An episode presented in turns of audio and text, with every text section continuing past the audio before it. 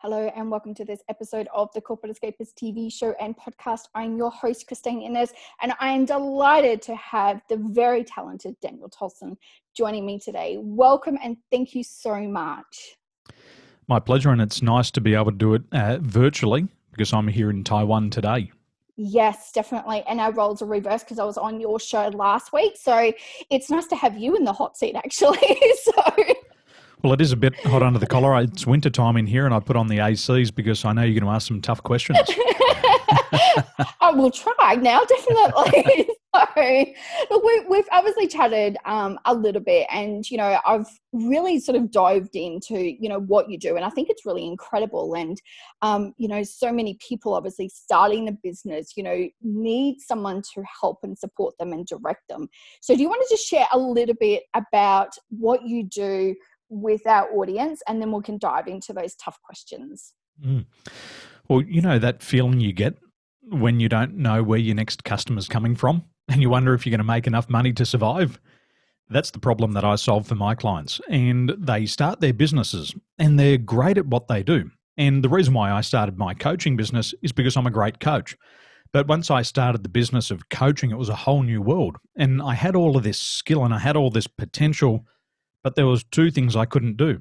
And the first one was I couldn't speak about what I did. I couldn't explain it to people. So people would say, I hear Daniel doing his thing, but I just don't get it. Because a coach solves problems, they're not a marketer. So I had to learn how to speak. The second thing I had to do is I had to learn how to sell. Now, I had grown up in a pawnbroking business, and it was very easy to sell secondhand goods. Here's a bottle. this is what it does, these are the features, these are the benefits, and it's physical. But when you start to sell coaching, you're selling an invisible. So the question was, how do I make the invisible visible? And it took me years to figure it out. I was lucky I had time and resources, but most businesses don't. And so they fail in the first two years. They lose all of their money, they lose all of their time, and they start to doubt themselves and they avoid any future business ventures. So I come in and I help them solve that problem of where's my next customer coming from? And I make sure they make enough money, not just to survive, but to be able to become, do, and have everything they want.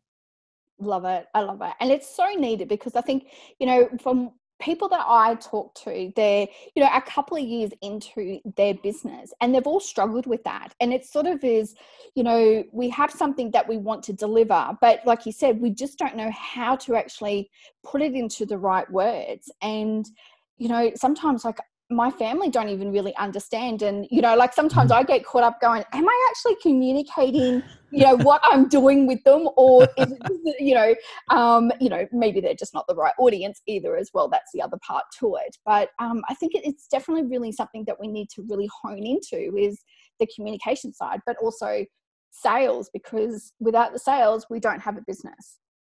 Without sales business fails and it's interesting what you said here. How do I explain it to my family?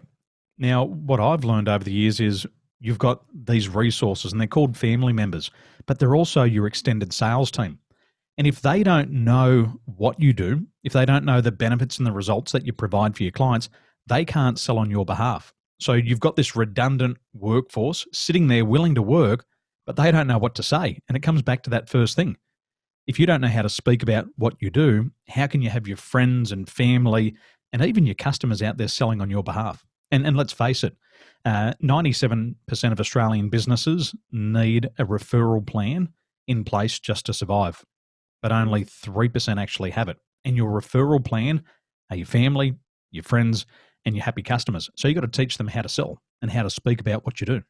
Mm. And it's really important because what I've learned is you know, sometimes it's really easy to actually sell somebody else's product mm. or service and to really, you know, I guess have that more trust and faith within yourself to be able to really instill that sort of belief with other people of going, hey, this is what I'm doing, and take that ownership and really own it what you're doing. Um, I, I struggled at the, I will, you know, be perfectly honest, I struggled at the start of my business to really own it and just to go, this is what I'm doing. But the more that I sort of sink into it, you sort of go, okay, this is what I've done, this is what I've created. And, you know, I'm very happy now just to sort of spew, you know, to tell everybody what I'm doing. But a lot of businesses have that sort of, you know, self doubt and within themselves to be able to step themselves into the, the limelight. Mm. One of the things I learned with selling the invisible, it's like going to the doctor. When you go to the doctor, the doctor asks, Where does it hurt? The doctor's not shy about asking you, What's the pain? What's the problem? And then what he helps you do, or she helps you do, is be, to become pain free. But see, when we're selling the invisible, we're trying to sell our tools. And you never go to a doctor and the doctor says, See this syringe here? It's a 3.5 millimeters, two gauge stainless steel, made in China. Nobody cares about that. All we care about is what does it do? And so we have to get clear on what does our product do. And people only care about four things. What does it do for me? What's the benefit? What's the result? What's the improvement? What's the transformation? And that's all we need to know to be able to sell. Because when you're selling the invisible, that makes it visible. Visible. Oh, you're going to help me increase my income. Beautiful. You're going to help me decrease my expenses. Beautiful. You're going to get customers walking into my door asking for me instead of me going out and knocking on the door myself. I would love that. That's the benefit, the result, the improvement, and the transformation that I'm looking for. Yeah. And I think the the more as you know we're starting to step into this online world and i think you know 2020 has made so many businesses having to take that leap probably earlier than what they've expected mm-hmm. that they're now having to learn how to communicate that in a different way as well to potential audiences out there one of the biggest things that i see christine is moving on to the digital world is people are afraid of it and they fear what they don't know and they think well i'm going to go online and People are going to reject me. People are going to criticize me. You got to think about it. It's just a shop front. We were in pawnbroking for 17 years and into the business about 12 years into the business, people would walk into the shop and say, I didn't even know you were here. And I said, Well, how long have you been walking down the street for? They said 12 years. And I said, You haven't even seen us. And they said, No. Now, we didn't understand window displays at that stage. We're a pawnbroker. We didn't understand it, but we'd been in retail, we'd had fashion stores. So I said to my mum, bugger this. And I went and got these two giant tins of paint. One was a fluorescent orange paint, and the other one was a fluorescent yellow. And I painted the windows and I put two big signs on Ca- instant cash loans and an arrow pointing in the door and sell your goods for cash with an arrow in. And people went, Oh, that's what you do. Mm. And so I just had to bring the awareness with telling them what we did. And then it started to funnel people into the front of the business. Now, you might not have a shop front anymore, but your digital front is social media. But there's a slight difference here, Christine. Is people aren't looking for the sign that says instant cash loans. They're looking for is it working for you? And so, what you've got to do on social media now is you've got to demonstrate the benefits, the results, improvements, and transformations in your life. And so I call this the when Harry met Sally model of lead generation. People look at you and go, wow, I want what you're having. And then they enter into your store and then they follow you. And this is a relationship sale now. You build the relationship socially. Mm. And that's how we do it. But we've got to overcome those fears of rejection and criticism. By the way, people don't care what you look like.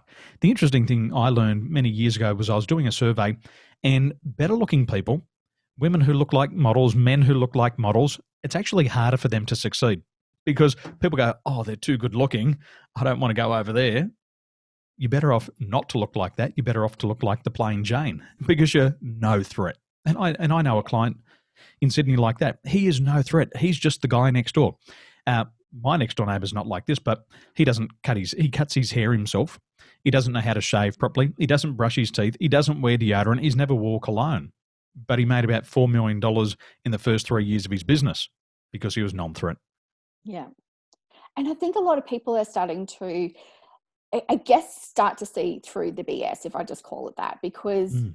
People understand now a little bit more about selling, but they want people to be authentic. They really want them to show up as yourselves. And if you can practice what you preach and, you know, like you said, you know, show people how you've transformed by your own methods or and you're practicing it every day, that is what's going to attract so mm. many more people um, and follow you as well.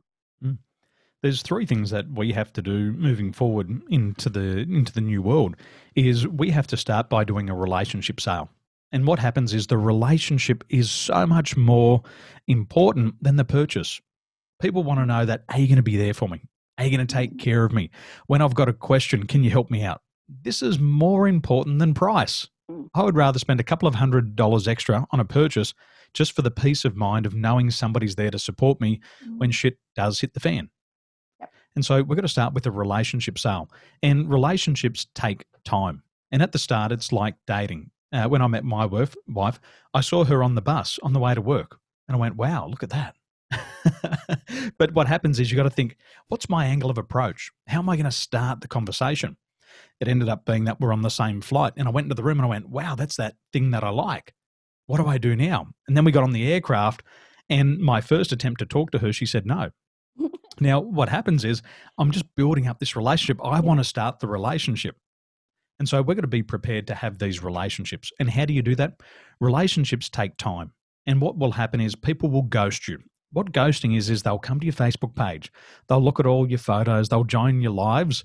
And then when they're ready to take the first step, they'll become a first time liker and they'll press the like button. And after that, they'll become a first time commenter.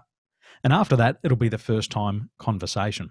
So it's like a date. You, if you went up to any man and you got down on your knee and you proposed to him the moment that you saw him, he'd say, You're a bloody psychopath.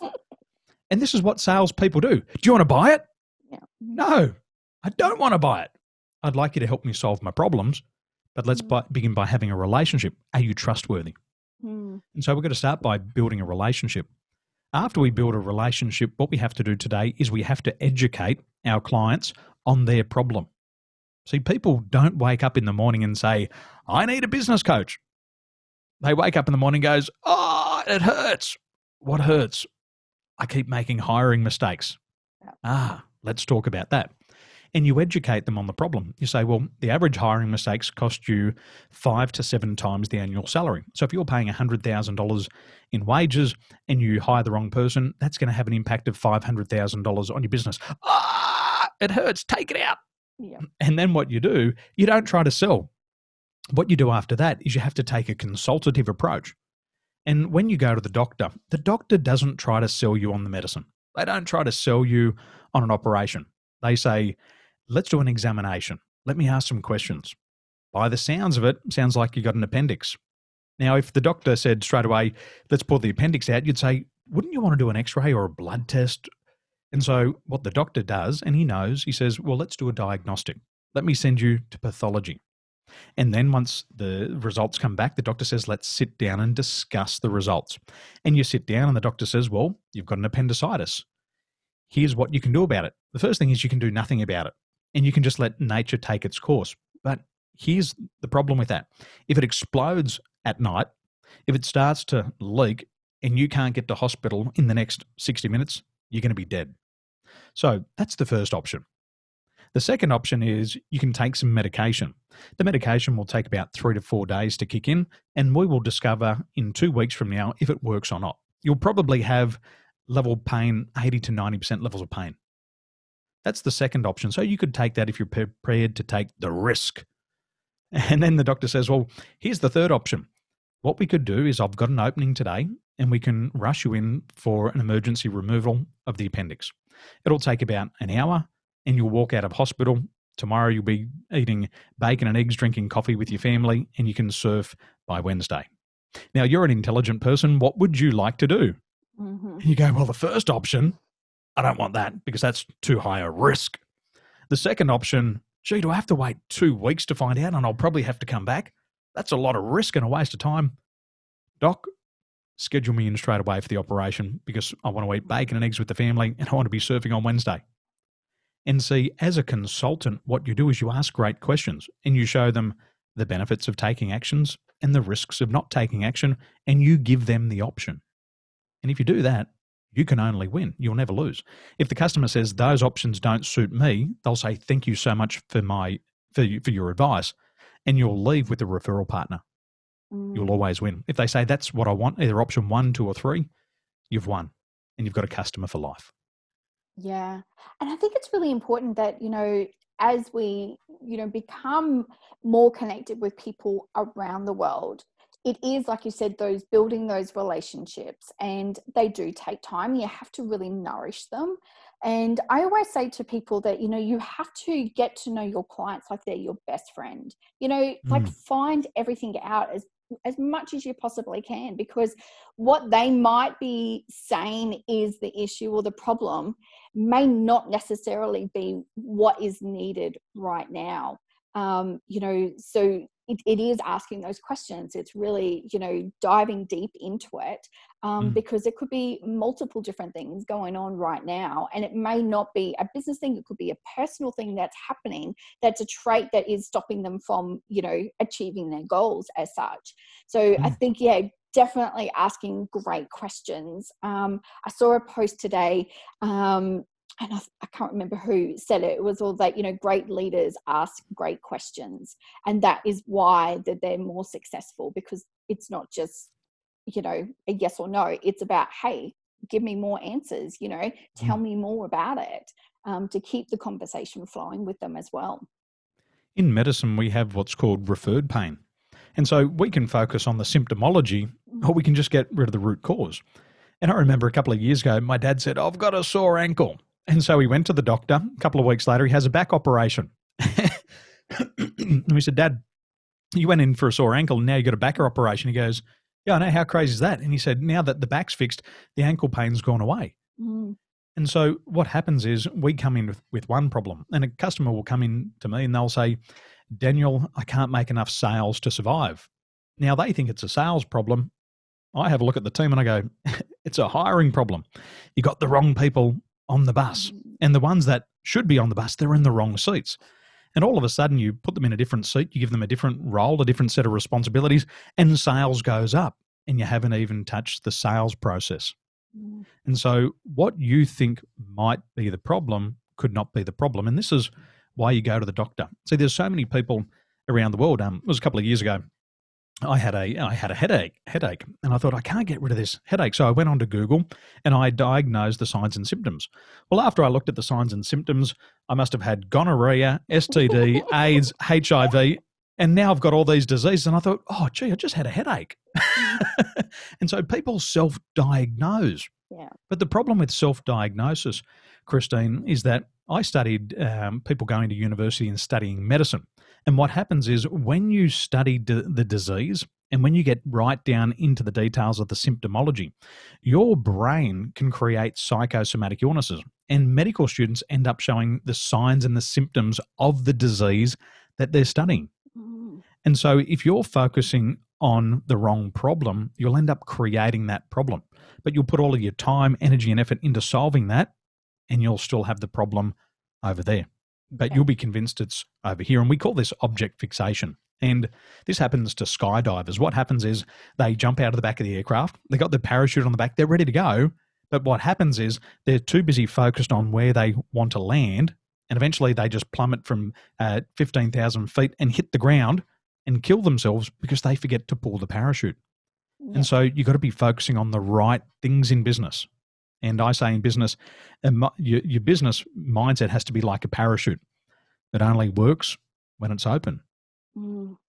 Yeah, I, I so agree with it. One of the things that I'm learning right now is to be more present in the moment. So instead of thinking about all the extra things, and I mean, I always set goals of what it is, but when I come back to the present moment and actually think about what is critical right now for me to do, and a mm. lot of the time is, you know, those other things that I'm you know thinking about they're not critical to the business it's you know making sure i've got those relationships it's making sure that you know I'm spreading the message of what needs to be done and really supporting my current clients as well. That's critical. The, you know, making sure the right font and everything's in alignment, that is not critical because, you know, they're the nice to haves. Um, but it no is, customer ever said, I want to buy your product because of your font size. Exactly. and your spacing. Exactly. But, you know, we do get so fixated on, you know, all the other things because sometimes we just don't want to deal with you know what is really critical right now and what is in the present moment that we need to deal with. And i think a lot of times that we procrastinate so much on it because you know it's the stuff we may not want to do. And if you're not a salesperson and you know for me it's numbers i will procrastinate every time that i have to go and do my numbers and my accountant goes Christine, we have to meet up. I'm like going, okay, all right, no worries. But, you know, they're the tasks that I just don't want to do. But, you know, it's now getting back to that present moment. What is critical right now for the business that I need to focus on? There's a, there's a rule of three in business, and it says that there's only three things that are important. And you've got to figure out what is the single most important thing for you in your business. And you've got to focus on that 80% of the time. Everything else is peripheral to that. And so, this rule of three, I figured this out in my business years ago, and I had to do three things and only three things. And once I figured out these three things, my business just took off, and I acquired 500 new clients in a year. And I went in to be recognized the, uh, as the rookie business coach of the year because I had so much business growth, it just exploded.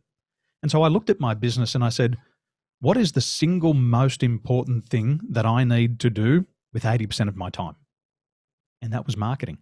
Yep. And for me, my marketing is my speaking. I've got to speak about what I do. So I said to myself, I've got to speak about what I do 80% of the time. And so I went out there and I hopped onto live streams, I hopped onto podcasts, I got onto national television, I went on the radio, and I just talked about what I did. I talked about the benefits, the results, and the improvements, the transformations. And all of a sudden, I got eyeballs. I got eyeballs on me. And not everybody's going to buy. You know, I said to one of my clients, he said, Oh, Daniel, nobody comes into my shop. And we're walking down the street. And I said, Have you noticed that we're walking past all of these shops and you haven't gone in? Do you notice they're not closing their doors or telling you to f- somewhere off because you didn't come in? He said, No, why would they do that? And I said, Why would people come into your shop who don't want to buy?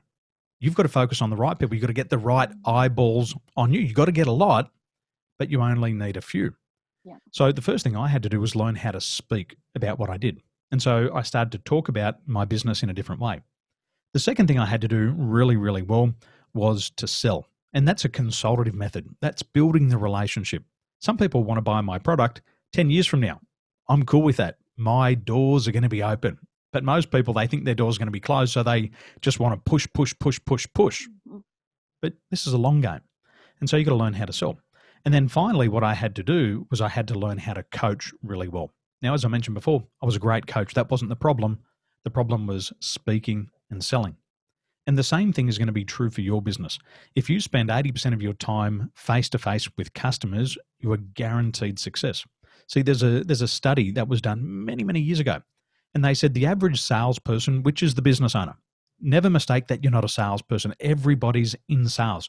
You're selling an idea, you're selling a concept, you're selling a service, you're selling something. You might call it many different things, but let's be real. It comes down to sales, and without sales, business fails. So, what you've got to do is you've got to start to talk about what you do, and then you've got to be able to sell it, and then you've got to deliver on the promise.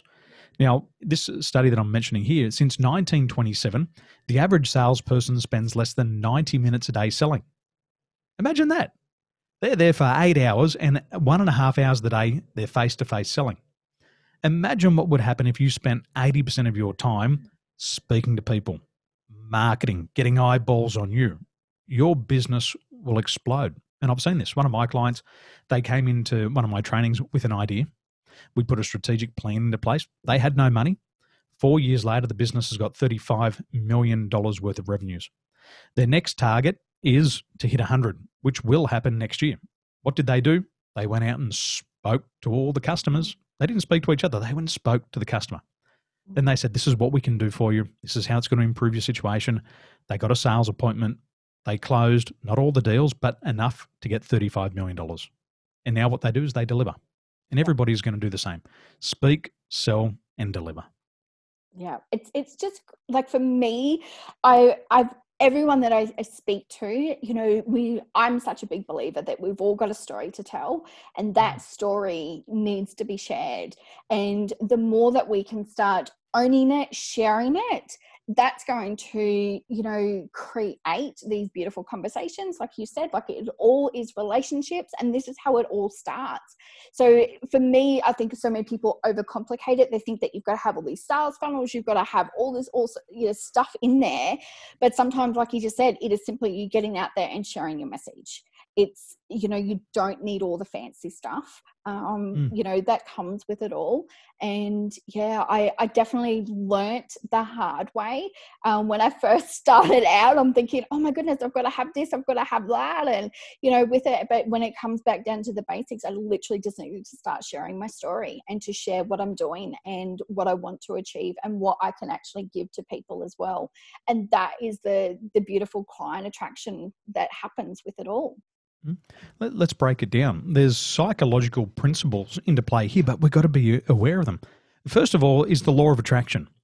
You're going to attract into your life people who have the same problem and goal as you. And if you've overcome that problem, the law of attraction will bring them to you. Because essentially, you put out a little signal to the universe and say, Hey, I've solved this problem. If you need some help, I'm here and people gravitate toward you. This is why when we're in the pawnbroking business, we said, World, we can lend you money. Those people who are looking for money, it gets into their reticular activation system. They go, I'm looking for somebody who can lend me money. There's oh, there's the Tolson family. Let's go to them. And so people come to you. The second thing is what's called a mirror neuron. And what's happening in your body I'm feeling it in my body. And when you smile, I have to process it through all of my senses. So it's happening inside of my mind. So when we talk about the when Harry met Sally model of lead generation, when they see you succeeding or overcoming a goal, they go, wow, that feels great. I can feel their energy. I want to talk to that person. And see, this is what happens is when you solve the problem and when you become a product of your product, you become the automatic authority. In my mm. field, people can go to Tony Robbins, People can go to all the other top coaches in the world, but they don't want it from Tony. They want it from Daniel. They can go and stand in a room of 15,000 people and possibly, possibly, possibly get some eye contact, but they'll never get their question answered. But when they come and work with me, they can have me by themselves with no interruptions, no distractions. You don't have to jump up and down for, for three days, for 14 hours. You get Daniel to yourself and I can help you solve your problems.